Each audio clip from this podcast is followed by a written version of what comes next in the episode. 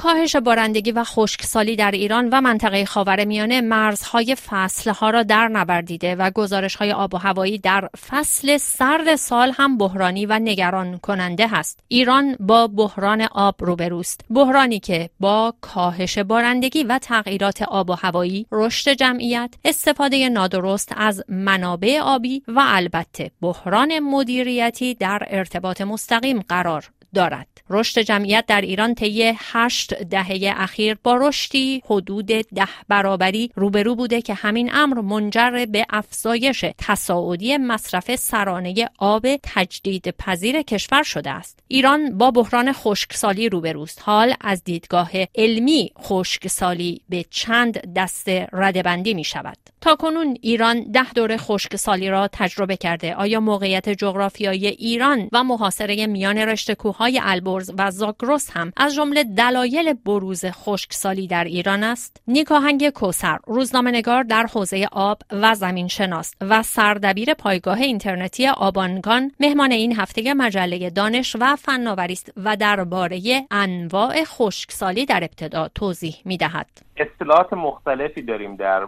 باب وضعیت خشکسالی. خشکسالی آب و هوایی داریم. میزان بارندگی کاهش پیدا می‌کنه و معمولا در چنین شرایطی هوا ممکنه گرمتر بشه که میزان تبخیر افزایش پیدا می‌کنه. اما از طرف دیگه ما خشکسالی هیدرولوژیکی یا آبشناسی هم داریم. باید توجه داشته باشیم به وضعیت چرخش و کیفیت آب. اینکه در یک دوره ای اون میزان آبهایی که ما داریم چه سطحی و چه زیرزمینی اونها کاهش پیدا می‌کنه. خوشسالی زراعتی و کشاورزی رو هم بیان می‌کنن که باز هم مرتبط هست با همون خوشسالی هیدرولوژیکی. اینکه وقتی میزان بارش کمتر میشه و میزان تبخیر افزایش پیدا می‌کنه طبیعتا رطوبت خاک کم میشه و این مسئله باعث میشه که شرایط سختتر بشه برای کشاورزان. که ما همین مسئله رو در مورد منطقه خاورمیانه به خوبی می‌بینیم که در طی سالهای اخیر هوا گرمتر شده اقلیم گرمتری رو داریم تجربه می‌کنیم. میزان بارندگی کاهش پیدا کرده میزان تبخیر بیشتر شده و سطح خاک خشکتر شده. همین مسئله در سوریه اتفاق افتاده هم مسئله در ایران به شدت اتفاق افتاده. مجموعه که مشترک است بین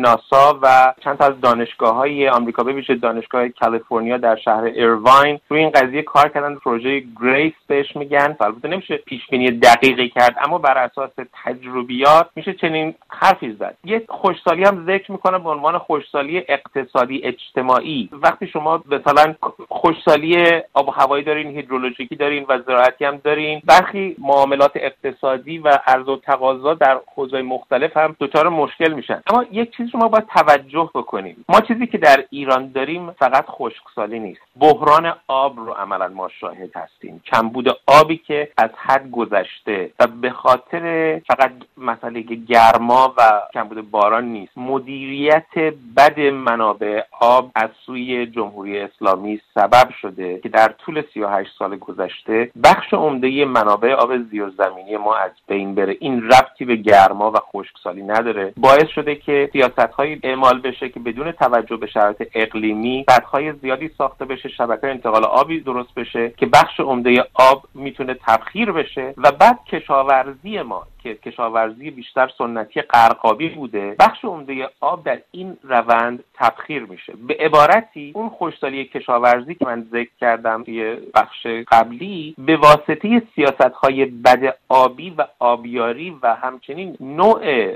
منطق جمهوری اسلامی برای تولید غذا تولید محصولات کشاورزی که اصرار بیجا برای تولید محصولاتی که آب زیادی مصرف می‌کنن باعث شده که ما الان دچار یک بحران بشیم که وضعیت کشور رو به نحوی خطرناک داره میرسونه. دیدیم که نیویورک تایمز یک گزارشی در این باره نوشت که گزارش بسیار مهمیه. لس آنجلس تایمز نوشت و قرار هست تا اونجا که من می‌دونم رسانه‌های مختلف به این مسئله توجه کنند به این واسطه که همین مشکل در سوریه اتفاق افتاد در یمن اتفاق افتاد فجایع انسانی به بار ایران بین سلسله های زاگروس و البرز محاصره شده. آیا این هم می‌تونه یکی از دلایل بروز خشکسالی باشه؟ وقتی که رشته کوههایی رو ما داریم که مانع رسیدن رطوبت و ابرها به مناطق مرکزی میشن این می‌تونه اثرگذار باشه. اما آیا این شرایط تغییر کرده در 3500 سال گذشته ایرانیان باستان با شناختی که داشتن از شرایط اقلیمی و وضعیت کوها و میزان بارندگی دریافته بودند بایستی تکه اصلی روی سفره های آب زیرزمینی باشه با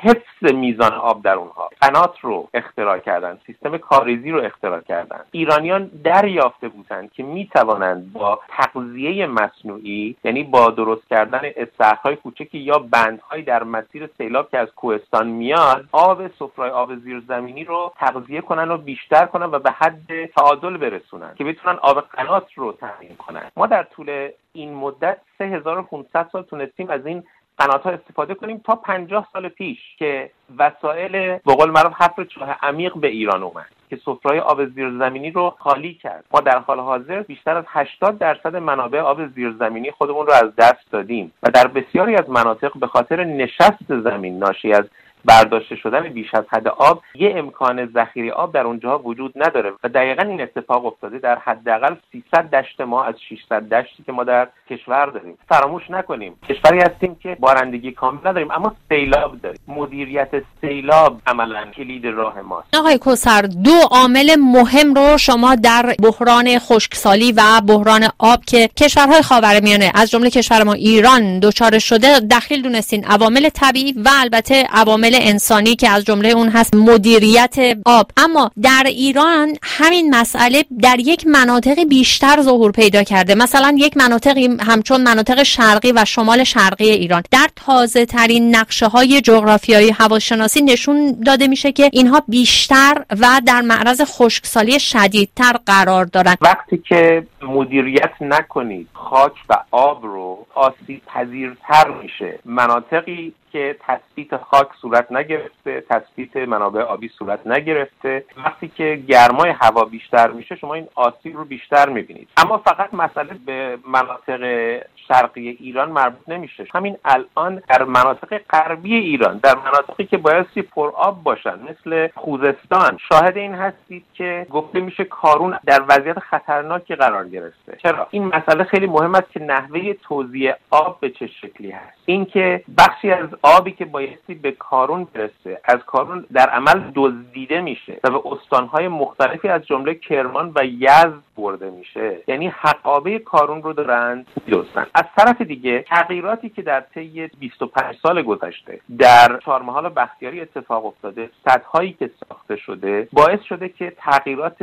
اساسی ایجاد بشه در ساختار طبیعی جمعآوری آب در حوزه آبخیز کارون. این سدها آثار منفی اقلیمی و آب و هوایی هم دارن برخلاف اون چیزی که خیلی فکر می‌کنن که ممکنه رطوبت هوا را اضافه بکنن. در مناطق مختلفی که در دنیا دیدن که سد ساخته شده گاز متان 4 درصد افزایش پیدا کرده در برخی از این نقاط. میزان بارندگیشون برخلاف اون انتظار بعضیشون کاهش هم پیدا کرده. مسئله دیگری که داریم در چهارمحال بختیاری به عنوان منبع و مرکز اصلی که برف جمع بشه آب کارون تامین بشه در طی ده 15 سال اخیر. شاهد این بودیم که میزان بارش برف در اون مناطق بسیار کاهش کرده. بحران آب تنها امری محیط زیستی با طبعات اجتماعی نیست بلکه کمبود آب منطقه خاورمیانه را با بحرانهای امنیتی روبرو ساخته است. خطری جدی که سرزمین ها و ساکنان این منطقه را به شدت تهدید می کند